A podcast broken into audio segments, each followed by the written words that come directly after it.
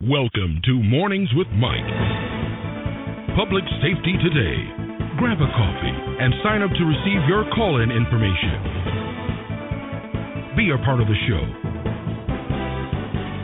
For more information at any time, please visit www.tapsty.org. Now, let's get started with your host, Mike Pozzesny. Good morning, folks. This is Mike with Public Safety Today, and today we are talking about alcohol abuse. And our training manual that we're using is Richard K. James's sixth edition of Crisis Intervention Strategies. We're talking about the dynamics of addiction, and right now we're focusing on defense mechanisms. First one coming to mind, everybody's heard of denial. Alcoholism is often called the disease of denial. What is it? Denial is a normal adaptive process for self protection. But in that alcoholic, it's something that becomes rigid and maladaptive. It stops help seeking behavior. They will refuse to go to counseling. They, even though they know that if they go to counseling and they end up finally getting there, uh, they may argue themselves out of the counseling because it often contributes to treatment failure. That sets up relapse. Denial is an emotional refusal to acknowledge a person's situation or condition or event the way that it actually is. And in the case of alcoholism, denial is the fact that they are an alcoholic. Displacement is the venting of hostility on a person or object. You know, like, you know, it's your fault that I had a drink. You know, that kind of thing they yell at their wife or they they yell at a friend of theirs and they displace that hostility. Instead of dealing with it they vent on that individual and then they use the drink to cover it up. Fantasy. Alcoholics use a lot of fantasy to escape from a variety of threatening circumstances. They escape boredom from the job. They uh, escape the anxiety they have in relationships that aren't working out quite right. They escape the frustration they have over not progressing in their career. Um, to them the the state of being inebriated and self-medicating through the alcohol is more rewarding than the world that they have to face. And so they they return to the alcohol over and over and over again in order to be able to deal with what's going on. Projection. Alcoholics a lot of times will attri- uh, attribute motives within themselves to other people. They'll be real suspicious. They'll be hostile toward other people. These are outward manifestations of the estrangement and the lack of communication that characterize the alcoholic in projecting out of themselves all of this distancing kind of thing that they typically do. They don't trust themselves, so they don't trust other people as well. Rationalization, they'll make a lot of excuses to be able to support their addiction. Uh, to be able to cover up the inadequacy that they feel of acting and behaving the way that they know that they should, but they'll rationalize that you know uh, it's it's appropriate behavior. Sometimes maybe they'll intellectualize it.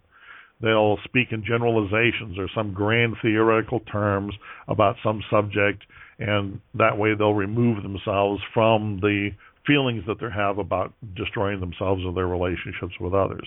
They'll minimize. They'll say, "Oh well, you know, this is just something. This is a short-term thing. I'm just, I'm just getting drunk because of what you know." it, it's a temporary thing, so they'll minimize. Or they'll do what's called a reaction formation. Reaction formation is a defense against a uh, perceived threat and is one of the most harmful defensive mechanisms because what it does is it distances that alcohol dependent person from their true feeling. They'll they fear rejection and so they'll go out of their way to find it even when it isn't there and that's what that reaction formation is all about. They will they will um, they will form the reaction, which then gives them the excuse for what it is that they're doing. Regression. Alcoholics a lot of times will be real immature, real narcissistic. Um, they'll throw little temper tantrums. They'll sulk. They'll pout. They'll come up with all kinds of ways to be able to me- manipulate other people around them. They actually regress. They act almost childlike. Uh, so that they can then blame the reaction of that other person that they have been regressive with or against as their reason then to be justified in drinking. And then repression. The alcoholics deal with hurtful events by burying them in unconscious memory. And when the alcoholic is sober, they repress their dependency needs, they depress the angry feelings that accompany all of those, Uh, they don't remember much of the personality or behavior changes that occur when they are intoxicated. They become a whole different kind of person. They repress that individual uh, that they know is part of themselves that they don't that they don't want anymore. So when we look at enabling, this is as another defensive mechanism, and we look at the enablers that are out there. Uh, enablers aren't necessarily just the spouses or the family members. A lot of times, employers and employees can be part of enablers. You know, maybe they're scared of losing their job, and so their boss, who is a you know a complete jerk when he's uh, inebriated at work, is tolerated because his secretary doesn't want to take a chance on losing her job or thought badly about. Um, oftentimes, an employee won't be confrontational about substance abuse issues, and so a lot of times we just talked about things like uh, rationalization and displacement and denial when we were talking about the dynamics of addiction. Well, just think about how these dynamics of addiction can hit the workplace, where chemical dependents are usually really good at manipulating things uh, to make the enablers feel like they're doing them a favor, but then can be turn uh, can turn angry. You know, maybe they're doing them a favor supposedly by doing the other person's work for them. Or, well, you know, Johnny, I'm covering up for the fact that you can't do your job well so don't talk to me about my drinking because I've been covering for you for years. Or accepting excuses or overlooking a lot of times absenteeism or tardiness problems that their subordinates are having so their subordinates are tied to them uh for you know having a little drink during lunch once in a while or maybe their subordinates have their own chemical abuse issues. And so it's just an environment where well we're all supporting each other you know uh life's rough and uh you know all of us need whatever it is that that you know gets each other off and and everybody has this poison right? So they kind of help each other through the whole system. It's important to understand that enabling has to do with one's behavior toward a person who's chemically dependent. Codependency has to do with one's relationship to the chemical dependent so one can be an enabler without being codependent the you know, an example of that is somebody who's on the street who gives um, a homeless person a handout. You know, the homeless person can go ahead and buy the wine, but there's no more than just a passing relationship between the two. So codependent, there's a relationship there. And enabler is just somebody's behavior toward somebody who's chemically dependent. There's a little bit of a difference there. Uh, when we talk about suppression, codependence may suppress the problems that the addict brings to the family by maintaining, you know, that good old stiff upper lip, uh, not allowing their emotions to surface. They just they just allow it to take place. They suppress their own emotions. They don't get involved. They just say, you know, hey, uh, I'm just hoping at some point in time it'll change. Disassociation for those who disassociate themselves from the problem and repress it, their perception of the events is altered by putting the problem aside. You know, oh, it's not a problem. Yeah, it, it, that that is such a small problem. Let me tell you about some problems. Okay, so that that kind of thing. Repression. Sometimes repression of events takes disassociation another step. Maybe uh, these people will bury hurtful events in their own unconscious memories, and codependents then avoiding having to grapple with the terrible feelings that accompanied those events. Maybe this person's codependent is a parent of a young man or young woman who's coming back from Iraq and uh, is trying to repress those events themselves. And so they they have aligned themselves in repression mode with that person um, who's you know doing what it is that they're doing. Uh, escaping to therapy. Sometimes uh, codependents may seek therapeutic assistance, and they may escape to therapy themselves. Um, but the codependents still have to face reality and make some changes away from the maladaptive coping mechanisms that they have established. And so this escape to therapy then uh, is part of what it is that they do when it comes to their enabling a codependency um, status in that relationship. Intellectualization. Codependents will use intellectualization to keep themselves distanced from whatever the hurtful affect is that they get from that person who is in chemical imbalance. In attempting to keep the system in balance as a whole and those relationships going. Uh, they end up being kind of OCD when it comes to planning and attending to the details of their relationship by paying a lot of attention to all the details of the drinking events and what happens and everything else. Uh, they intellectualize order. They say, you know, that because A B follows A and C follows B and D follows C, well then everything really is the way that it should be, and they intellectualize the whole situation. Displacement. In, in, in displacement, a codependent may move feelings off of the focal point of the problem and move them to something else. Well, it's not Johnny's behavior and his drinking that's the real problem. Uh, it's really the fact that his wife, you know, she's she's hard to get along with. So they'll displace where where the focal point of the problem really needs to be. Uh, they may be passive aggressive. You know, maybe they'll be late, maybe they'll forget, maybe they'll start arguments and then leave the argument. Um, maybe they'll imply suicide. They'll just keep everybody in this constant state of uproar, and as a result of that, that other person will stay codependent on them. And maybe maybe they'll be a hypochondriac. You know, maybe they'll convert the anger that they feel over that abuser into physical complaints about themselves.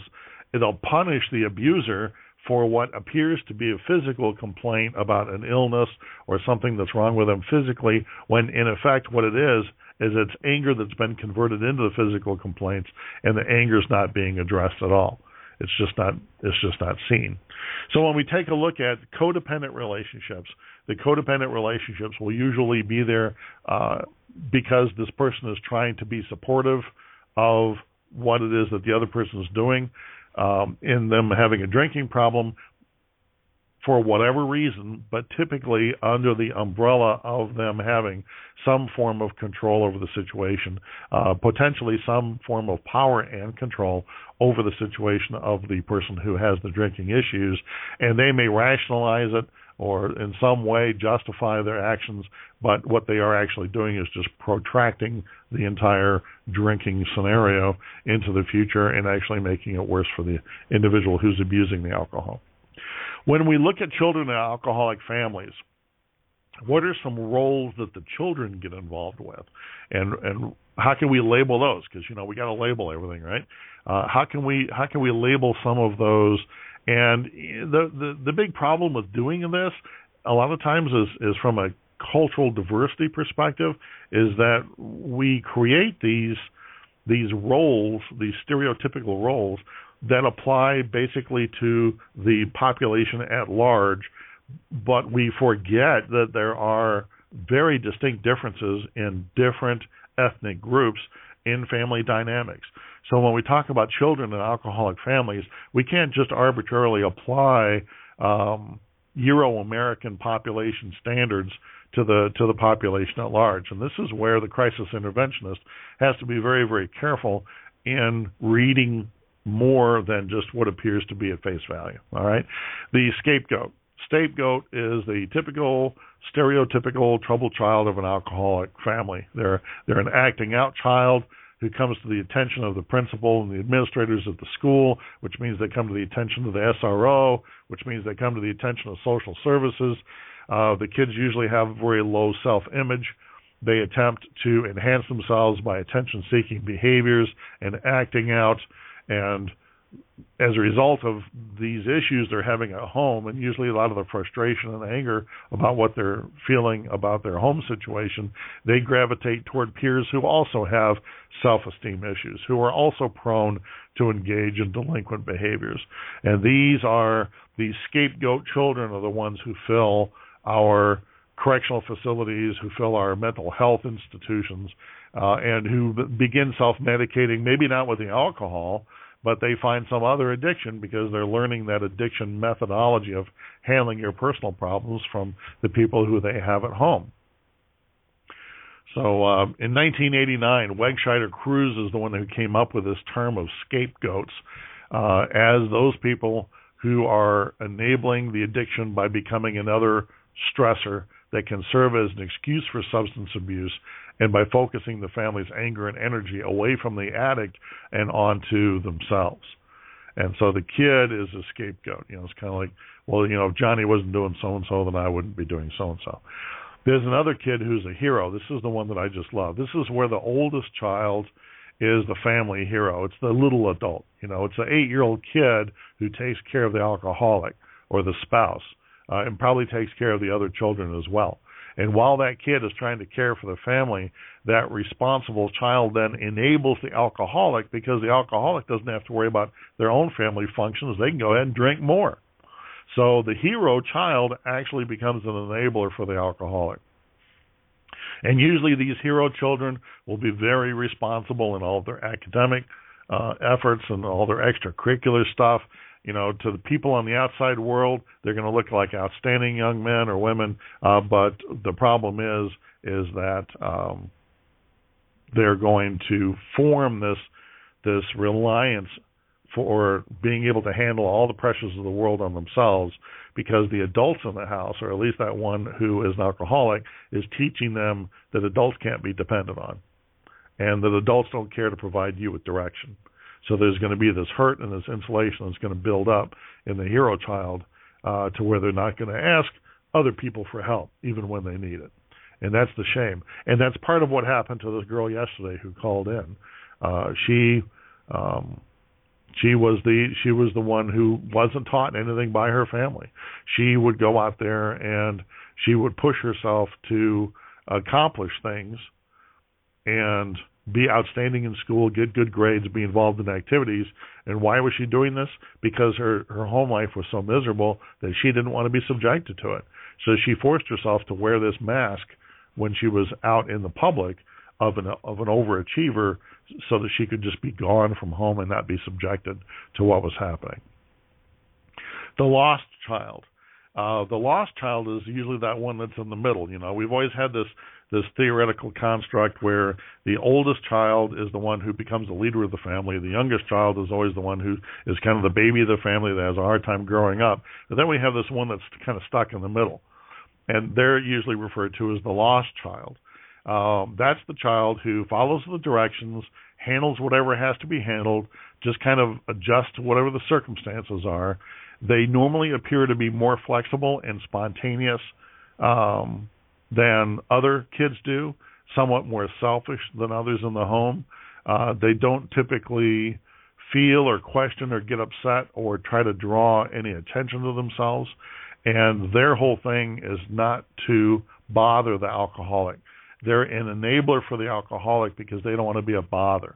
Um, they they see the hero child, the oldest child, as being the one that runs everything, and they see the youngest child as being the one who gets most of the attention, and so they're kind of lost about what they're supposed to do because these other two roles have already been accepted.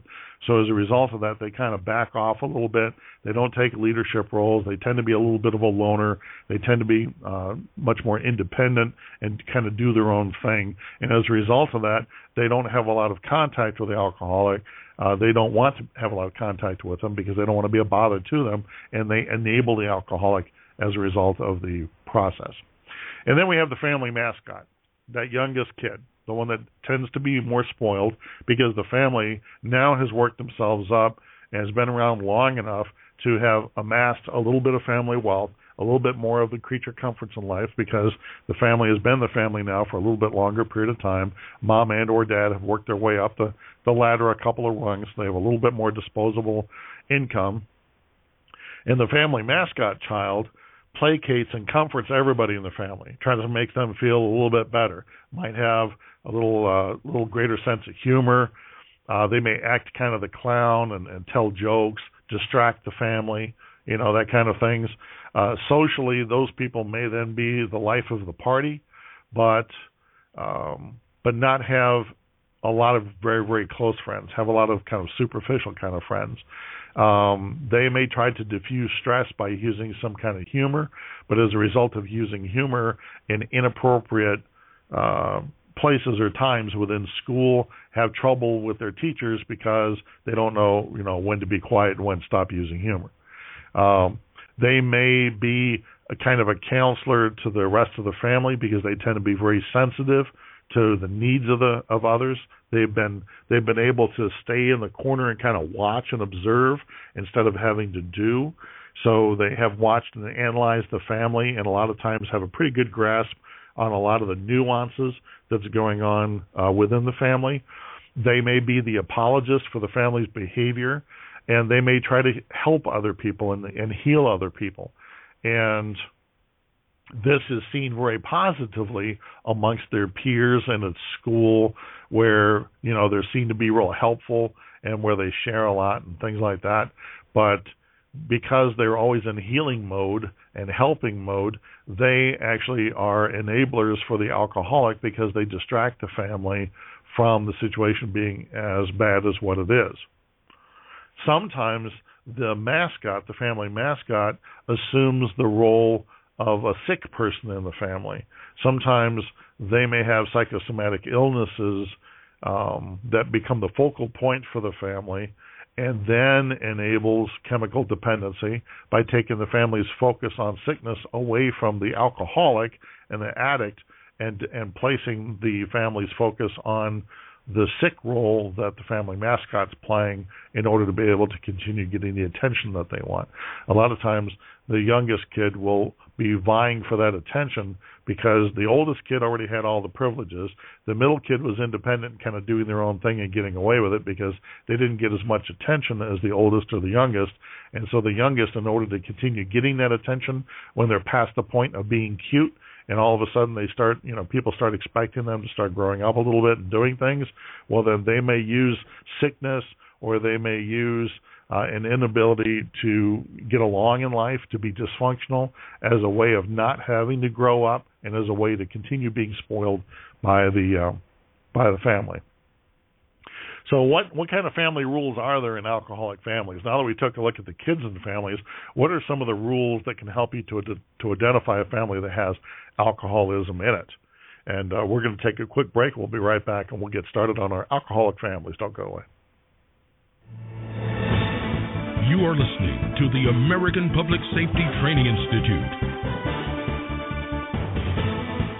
You may have a degree, but do you have what it takes? Online and field training available now from TAPSTE. Get the skills from the best trainers in America. Find out how at www.tapste.org. Get your foot in the door by earning your certificate now.